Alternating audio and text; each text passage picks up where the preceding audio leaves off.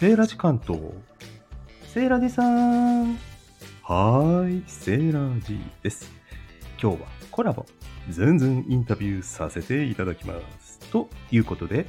ゲストにお越しいただいております。早速お呼びしてみましょう。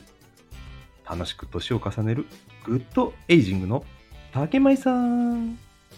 はーい、こんにちは、よろしくお願いします。よろしくお願いします。竹舞さんの女性の笑顔が放つ幸せオーラは伝染するとね、プロフィールに書いてありまして、まさにその通り、竹舞さんの配信やライブではね、新婚生活のお話をはじめ、たくさんのハッピーな話題をはじめ、美容、食、歌、古事記の音読、留学や英語の話など、いろいろとね、お話を聞きたいことが盛りだくさんなので、ずんずん行かせていただきたいと思います。はい、よろしくお願いします。柔らかにお願いします。全然大丈夫ですよ。もう好きなことを喋ってくださいね。はい。で、実はですね、過去の配信をお聞きしてまして、ありがとうございます。はい、1年前紹介が。そうなんです。今日が、はい、ちょうど1周年なんです。もうそんな初回まで聞いていただいてありがとうございます。2月10日1周年おめでとうございますということで、これもまず言いたかったんですけどはい、はい、特にあれですか、1周年って何かやろうとかそういうことは考えてない感じですか？考えてなかったんですけど、はい、このあと今日もし、夕方にでもできたらゲリラライブ、BGM がライブでつけられるようになったって、そうですね、ゲラジさんのもね、聞かせていただいて、さっきお昼ちょこっとお邪魔させていただいて、どんな感じにやられてるかっていうのも分かったので、ちょこっとだけやってみようかなと思ってます。じゃあチャレンジのね、きっかけにね、1周年記念チャレンジ、まあ、これ実際収録なんでね、今日皆さん聞けるかちょっとわからないんですけどね、そうですね、なりますが、はい、とりあえずおめでとうございますということで、1年やってきてどうですか？何か変わりました？1年やってきて、まあ、最初の頃と、まあ、その配信内容ももちろん変わってきてるのもあるんですけど、とにかく皆さんと仲良くさせていただいたことによって、頻度もすごく上がってるんですよね。やっぱり楽しいから。ああ、そうですか、そうなんです。最初の頃はもう10日に1回とか2週間に1回でいいやぐらいの、なんかそんな感じで、なんかえいやで始めたスタイフで、特に目的とかもなく、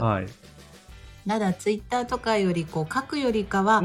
こう話す方がまだいけるかなぐらいの感じで。それ初回配信でおっしゃってましたよね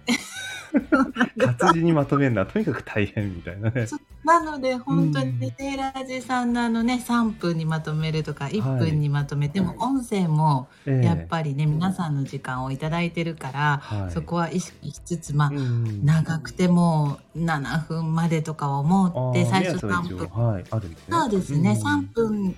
でやってダメだったら、まあ5分マックス7分みたいな、一応自分の中では目安があるんですけど、だんだんちょっと長くなってきてるので、セーラジさんの3分とかああいうのをちょっと短すぎだろうみたいな気もしますけど勉強しながら話をまとめていかないとダメですね。この前ニコニコの日めちゃくちゃ笑わせてもらいましたけど、私動画あれはね、本当に皆さんに見ていただきたくて、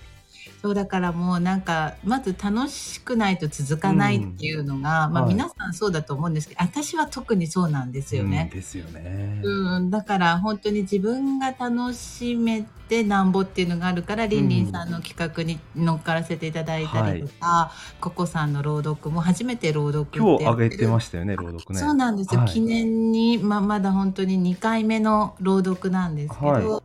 ちょっとそういうのもやったことないこともやってみようって、今度この2年目入るので、スタイフが、そんな感じで、今日そういう思いでココさんの朗読も上げさせていただきました。まさに本当に1年の節目で新しいチャレンジが始まった感じですね。そうなんです、なんかね、ちょっと苦手意識で自分でこうあるんです。自分の声とか話し方とか、はい、まあ、皆さんスタッフで言われてる方多いですけど、まず嫌なんですね。だからみんなよく言いますよね、それね。自分の過去の配信はほとんど聞かない。聞かない派なんですね。聞かないんです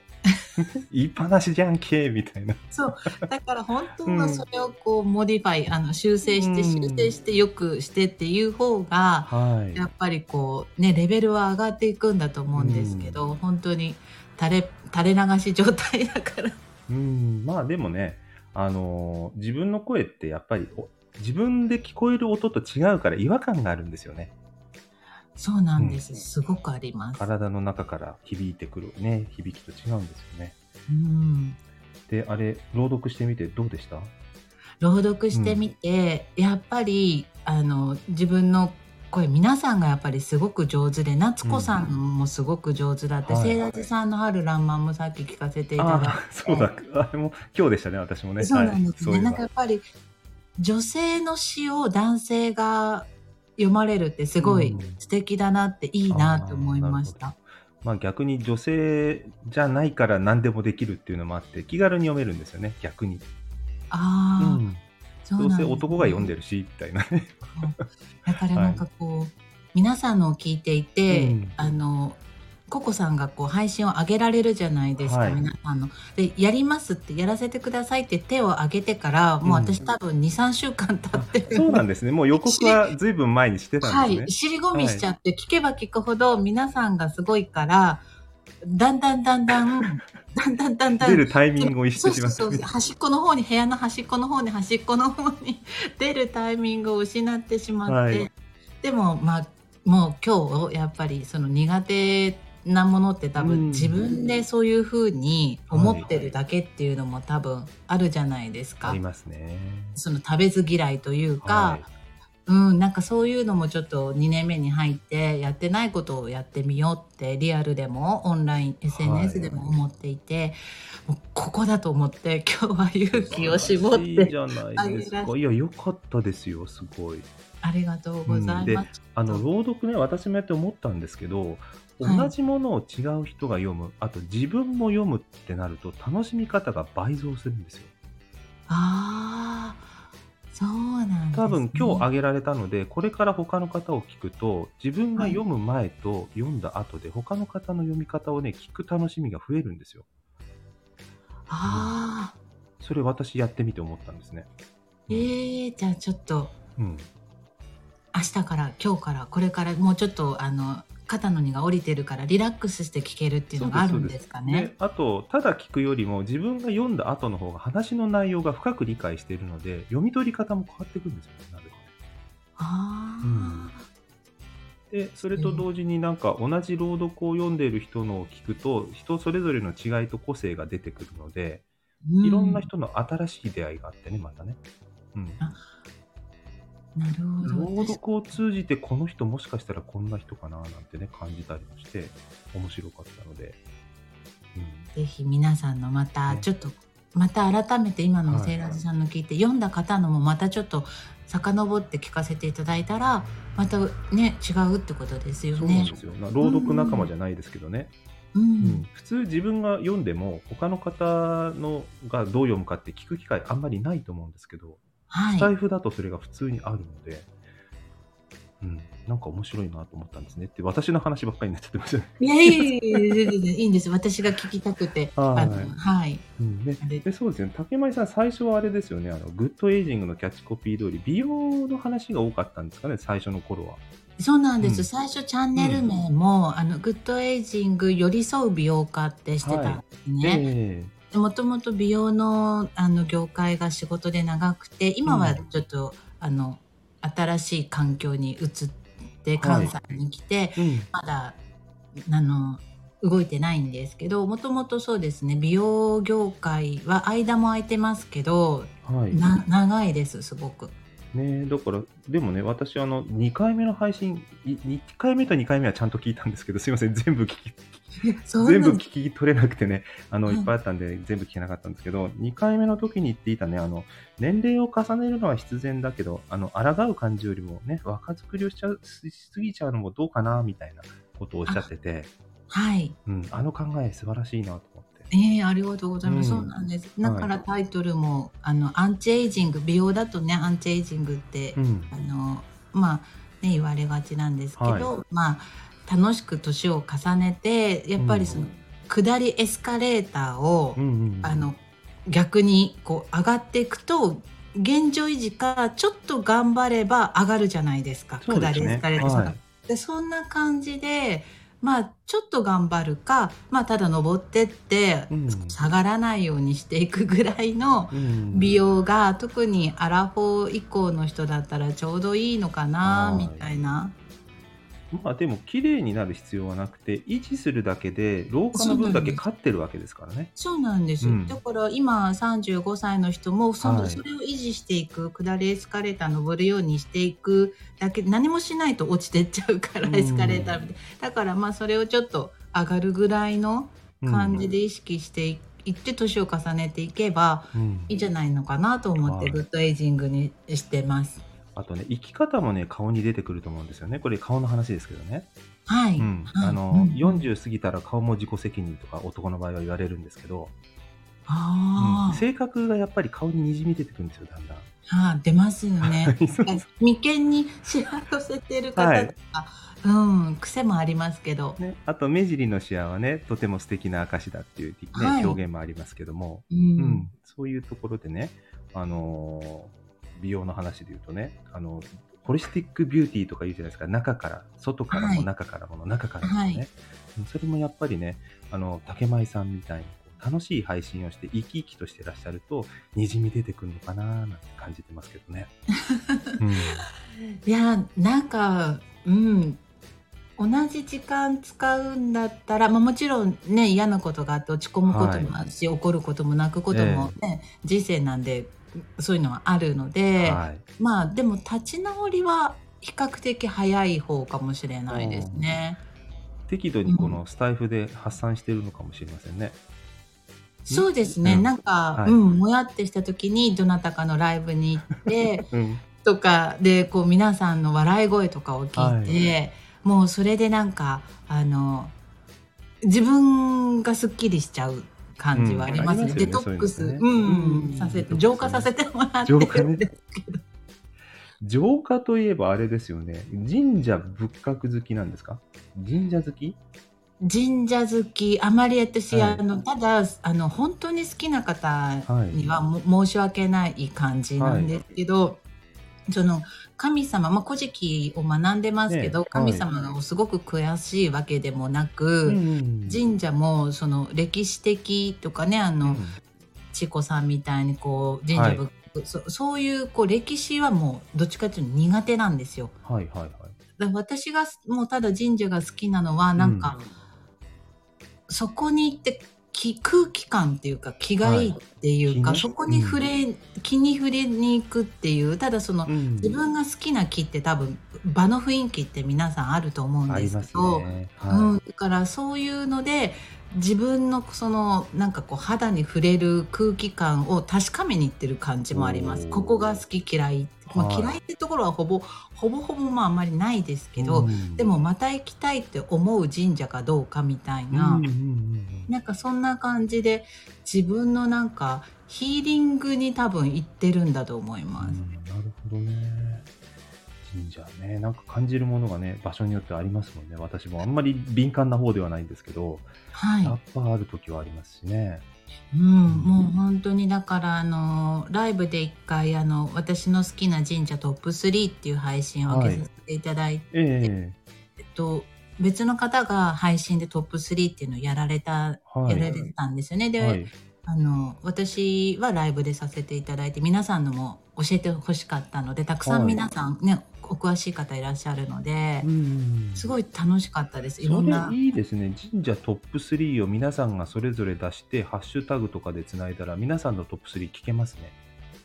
そうですよね、それ確かにそうライブで聞いたんですけど、実際追い切れないから配信でやっていただくのいいかもしれないですね。こまめにね聞いて一つずつでも近くにあれば行ったりもできますしね。そうなんです。で、そのライブした時に割とやっぱり皆さん私が好きな、伊勢神宮ももちろん好きなんですけど、はいはい、今お隣になった滋賀県の竹生島にある竹生神社行かれた方とかも、あそこもいいですよね、はい、みたいな感じで共感してくださる方が結構いらっしゃって、だからそういうのハッシュタグいいかもしれないですね。そうなんですよ。今あんまりねお出かけできませんけど、今度出かける際にはね、滋賀に行ったら竹生島っつうのがあるんだみたいな感じでね、いいな。その神社と古事記はやっぱり関係があるんですか？そうですね、一応古事記って日本の神様がやっぱり出てくる物語なので、天照大神とかスサノオとか、イザナミイザナギっていう、ね、滋賀のその多賀神社多賀大社っていうところは、最初にイザナミイザナギが祀られているお多賀さんっていう、ところなんですけど、だからそういうところにまだ行ってないんですけど、行ってみたいとかっていうのはありますね。その神様祀られてるご祭神が、あるので、古事記の中に出てくる神様が祀られてる神社みたいな感じですね。もう古事記音読部っていうのをやられてるようですけど、古事記との出会いは何かきっかけがあったんですか？古事記は友達のお友達からの、紹介で、私がその美容の仕事でメイクとかもしていたので、なんか新潟のお友達が浴衣で、読む古事記の学び合いっていうのを3年前ぐらいに夏にされてたんですよね、で浴衣に合うメイクで、よかったら遊びに来ませんかって言ってくださって、でそこに行った時に、その古事記を私たちに教えてくださってる神話研究家の加藤正樹さんっていう方が新潟にお住まいで、全国も年間何百本って講演されてる経営者の方なんですけど、その方からオンラインとかで時々学ばせていただいたりとか、古事記シスターズのつなぎやたかちゃんっていう子がスタイフでも配信されてるんですけど、結構いろんな彼女は本当に神様とかものすごく詳しいので、神様好きな方とかはぜひつなぎやたかちゃんの配信聞いていただくと、より深まると思います。それが音読部のメンバーの方だってことなんですかね。そうです。音読部のごめんなさい、音読部のメンバーが6人ぐらいいるんですけど、そうなんです。もうつなぎやたかちゃんが、もう赤レンジャー的な筆頭でいつもみんなの道を切り開いてくれる。嬉しいですね。でもね、知ってる方が詳しい方がいると本当勉強になりますよね。そう、深まりますね。でそこで呼ばれてメイクをして、で一緒に浴衣を着て古事記を読むっていう会に参加させていただいたのがきっかけですね。めちゃくちゃ気分上がりますね。浴衣着る機会もなかなかない中で、この日本のものに触れる日みたいなね。そうなんですよ、すごい。で神社にちゃんとお参りにも行ってみたいな感じで、その古事記って言っても史実を学んでるんじゃなくて、なんか日本人の心とか、そのおもてなしの心がこうどう育まれて日本人はそういう風になったかとか、どっちかというとその日本人のアイデンティティが学べるというか、大和言葉を学んだりとか、そんな感じの学び合いなんですよね。歴史とかそういうのを学ぶ感じの学び合いではないので、なんか日常にこう置き換えられる感じですかね。留学もされていたってことですけど、その留学前に古事記を知ってたら、もっと日本のことを海外の人に伝えられたのにとか思いません？そうなんですよ、でもともと英語を始めたきっかけは中学生の時に、マドンナとか CD ローバーとかカルチャークラブとか、そう洋楽から入ってハリウッド映画に入って、映画が字幕なくて見えたらかっこいいなとかっていうところから、ミーハーなところからね、入ってって、でもある程度大人になってきたら、日本のことを海外にもっと知ってもらいたいって思ったのが30歳ぐらい、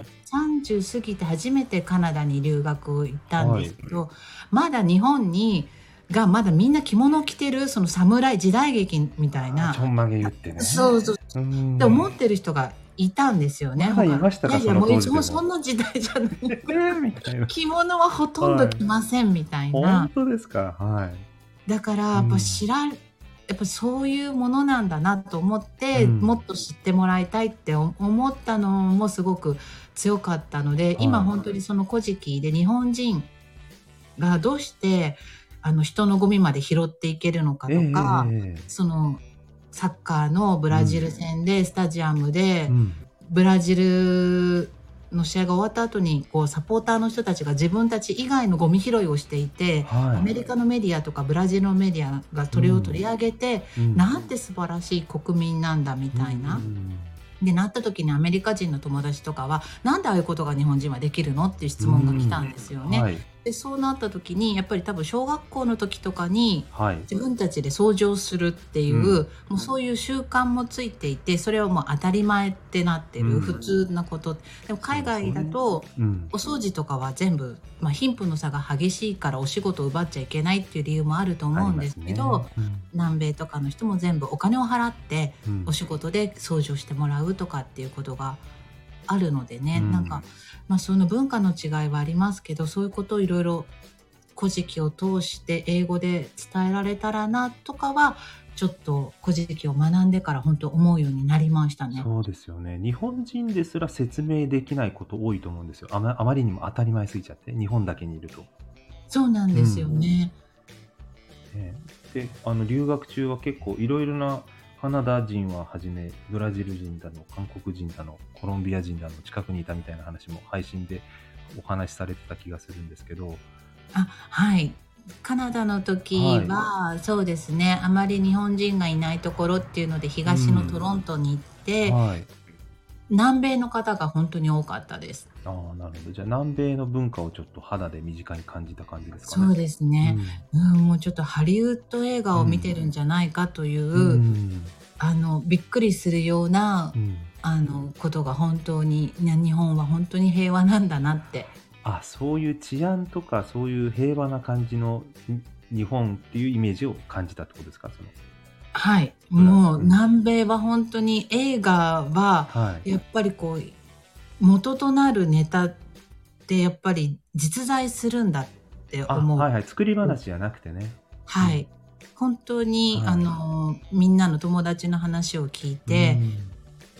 メキシコはね、例えばもう車はもうすぐロックしないとすぐ強盗に遭うとか、警察の子が夜は危ないから送ってくよって言われても絶対乗っちゃダメとか、警察一番信用できないとか、なんかそういう話を聞きましたね。いや、それはすごい刺激でしたね。それで留学行った後、留学は1回なんでしたっけ。留学は30代前半と、それから30代後半はイギリスに1年ちょっといたんです。そうなんですね、留学配信も楽しいですよね。カナダでまだ止まってる、イギリスにたどり着けてそうなんですね、これからですね。じゃあね、なんかね、何を話そうと思って、あれなんですけど、これからまたイギリスもぼちぼち配信していきたいなとは思ってるんですけど。楽しみにしてます、で、30代で留学しようっていう決断もそうですけど、あとなんか どこかの会でスタイフ仲間に会いに行ったみたいな話もしてましたけども、結構思い立ったらすぐ行動するみたいな、そんな感じなんですか、竹村さんって。そうです、割と、鉄は熱いうちに打てタイプで、割とそうですね、去年スタイフのねつながってくださった方で3人リアルでお会いしてるんですけど、今年も本当に今年の抱負でね、スタイフ、こういうコロナの状況なので、あれですけど、お会いできる京都の方とかだったら、ね、ド S なバスガイドのちいこさんとか、滋賀とかだとね、梅くさんとか、他にも近くに桃太郎さん、ね、多賀神社にとっても多賀大社に精通されてお詳しい方で、桃太郎さんとかいらっしゃるので、ちょっとそういう方たちにねお会いしていろいろお話ししたいなとは思ってるんですけどね。いいですね、京都にお引っ越しされてね、今まで引っ越し前にできなかった人たちと会えるわけですもんね。そうなんです、はい、どうですか京都に11月でしたっけ引っ越されたのは。11月の、うん、そうですね半ばに引っ越ししてきたので、はい、もう約3ヶ月なんですけど、ねまあ、京都観光部にも入られそうなんです、はい、観光部に入ってるんですけどその観光部で自分今まで神奈川にいた時は、うん、自分が行ったところっていうのでこう配信上げさせてもらっていて、はい、で実際こっちに来てからね、ライブとかしたいと思いながら、うん、全然その実際そんなにまだ生活圏内だけしかあまりこう街中に出てないので、はい、もうちょっとね暖かくなったりしたらもうちょっとそのスタイフ観光部でゲリラライブみたいな今ここにいますみたいなリポートみたいなのやりたいなって思ってます。現地にいるからこその情報もそうですしあとやっぱりもともと京都で生まれ育った人じゃないからこそ新鮮な発見とか多いと思うんですね。ね、そういうの見つけられるといいんですけど、うんはい、そこのアンテナがどうビンビンね立ったかどうかなんですけど、はいまあ、でも私なりの発見があれば、うんうん、それね皆さんあこういう見方もあるんだと思っていただけたらいいなと思ってます、ね、それともう一つ今はちょっとコロナであれですけど京都ってやっぱ外国の方観光客の方多いので今までの留学経験とかその英語のこうスピーチ能力を生かして仕事をするとかそういうチャンスもある場所なのかなと思うんですけども。そうですねただやっぱり私の英会話力って日常英会話なので、うん、海外のその友達が日本に来た時とかは、はい、鎌倉とか横浜の中華街を案内したりとか、はい、あとはその、まあ、切符とかが全部ね日本語だったりするので英訳してで投げて彼らが石川県に行くとか大阪に行くっていうのをサポートはしたりはしてたんですけど、うんはいうん、京都に来る外国人の方ってすごく歴史とかなんかちょっと詳しそうなので、はい、私がちょっと尻込みしちゃいそうでまず日本のこと京都のことをもっと知らないとみたいな感じですかね。そうなんですよで、うん、やっぱり京都の観光大使のなんか検定京都検定とかはめちゃめちゃ難しい、はいまあ、レベルも、ねね、もちろん、うん、あるっていうので、まあ、多分そこはもう私の畑じゃないと思うので、もうそれはもうプロの方にお願いしてなんか違う角度、はい、だからそれこそ古事記からなんかちょっとつなげて、うん、ここにはこういう神様が祀られてますよとかがちょこっとお話できたらいいのかなと思うんですけどね。それは本当にありですね。うん、なるほど。京都の生活移ってから今お仕事はお休み中なんでしたっけ。まだ今お休み中なんです、うんうん、これからまたなんかお仕事も復活の予定とかあるんですか。そうですね、はい、ちょっと今落ち着いてからちょっとまた始めようかなと思ってることはあるんですけど、うんうんうん、それはまだ内緒って感じですか。何しようまだね、うん、漠然とこう考えてるもので、うん、まだこうしっかりこう形にはねどういうふうにしていくかなっていう感じなんですけど、うん、でもさっきセイラジさんが本当に言ってくださったように、はい、海外と日本をつなぐっていうのはやりたいことで、うん、英語も使いたいし、うん、でそこで古事記だったりっていうので、うんまあ、そういう観光サポートみたいなただ詳しいガイドは私はできないので、うん、もうそれこそ、ね、そういうのはもう千子さんのバスガイドツアーをご紹介するとかはい、はい、でこういう詳しい方いらっしゃるって、うん、こちらにどうぞみたいなね感じだったりとかすると思うんですけど、まあ、最初から全部何でもできる必要はないんでねなんか足がかりがあれば広がっていくと思いますけど、ね、そうですよね、うん、なんかそういうのでこっちに来たいって、うん、友達の京都案内とかもどこ行きたいっていうのを2つぐらい言ってもらったら、はいはい、右回り東回り西回りこっちがいいよみたいな感じでプランニングしたりはしていたので、はい、なんかそんなお手伝いもしつつ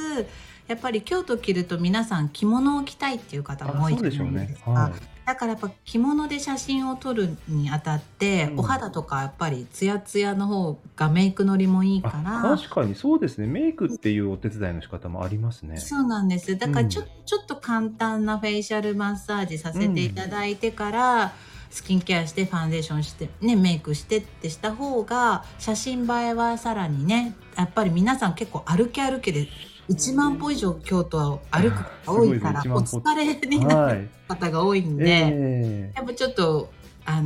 ボディはできないですけど、簡単なねそういうハンドマッサージとかはできるから、そんなんでリラックスしてもらうのもいいのかなとは思ってるんですよね。めちゃくちゃニーズありますよ。ちょっと会話できるだけでも全然違いますしね、メイクする間でも、なんか楽しみになってきましたねって一言なのにめちゃくちゃ楽しみなんですけどでもそろそろね時間もいいお時間になってきちゃったんですけど、せっかく新婚なので旦那さんののろけ話とかも聞きたかったんですけど時間足りないじゃんって感じなんですね。この間のろけを OK ですよってそうなんですよ、はい、コメントでありがとうございます。楽しみに後回しに過ぎたら時間が足りなくなってしまった。私がたくさん話していやのろけ話、いやもう本当になんか毎日朝送り出す時も帰ってきてくだらないことでもう毎日笑えてるのが本当に幸せなんですけど、喧嘩、遠距離恋愛の期間も長かったので、5年遠距離、だったので、喧嘩するかなと思ったんですけど、そうですね、喧嘩せず仲良くやれてるのも、旦那さんが私をちゃんとまるっと受け止めてくれてるからだと思いますけど、いや素晴らしいことです。そうするとあれですか、旦那様がいらっしゃらない時間にスタイフはだいたいやってる感じなんですか？そうです。旦那さんは一応なんか SNS なんかやってるっていうのは知ってるんですけど、スタイフっていうのは知らないです。じゃあ今のところこっそり彼に隠れてのろけてることは本人は知らないと。知らないです。そう。多分そんなの知られたら恥ずかしいって言ってやめてって言われると思いますけど。別に悪いこと言ってるわけじゃないんでね。バレてまずいことはないと思うんですけどね。見バレしてるわけじゃないんで。そうですね。言っても笑ってると思いますけど。はい、わかりました。ということでね、まだまだいろいろお話は聞きたいんですけども、ちょっとキリがないのでこの辺で一旦ね、クロージングにかかりたいと思うんですが、今度ドラマにもね、先日出演されてましたけども、これから、スタイフでまだまだやりたいことがあったりとか、こんなことやってみたいとか、まだこれからなんかあったりしますか？そうですね。ひよこさんとか、ガレ版で音楽作られていて、で楽器も弾かれたことがないとか言われてたんですけど、楽器弾かれてる方も多いじゃないですか、でちょっと前から弦楽器には興味があったんですけど、だからちょっとねウクレレを今年、ちょっと始めてみてもいいかなと思って、でライブで、手頃でありますよ、こんなメーカーありますよって教えていただいたので、今年、スタイフでもしかしたら秋ぐらいには夏ぐらいにわかんないですけど弾き語り1曲ぐらいポロンポロンやってるかもしれないです。もうあれですよ、鉄は熱いうちに打てってさっき言ってましたから、明日ぐらい買ってるかもしれないですね。行っちゃうと多分買っちゃう。そうなんですよね。宣言するのは大事ですからね。じゃあまたウクレレのこの竹前さんのウクレレを聴ける日を楽しみに待っておりますね。ありがとうございます。本当でもいろいろチャレンジされてますもんね。ドラマもこの前出てましたけども、どうでした？ドラマ出てみて。難しかったですけど、2回目だったので、ちょっと気楽に、お話の内容も、普段の、日常に近いものだったので、楽しくやらせていただきました。ちょっとそういう声にコンプレックスが私もあるので、そういう意味で朗読とかドラマとか、ちょっとそういうのをチャレンジしていくのもいいかなと思って、一緒にね、皆さん初めての方ばっかりなんでね、私も含めてね、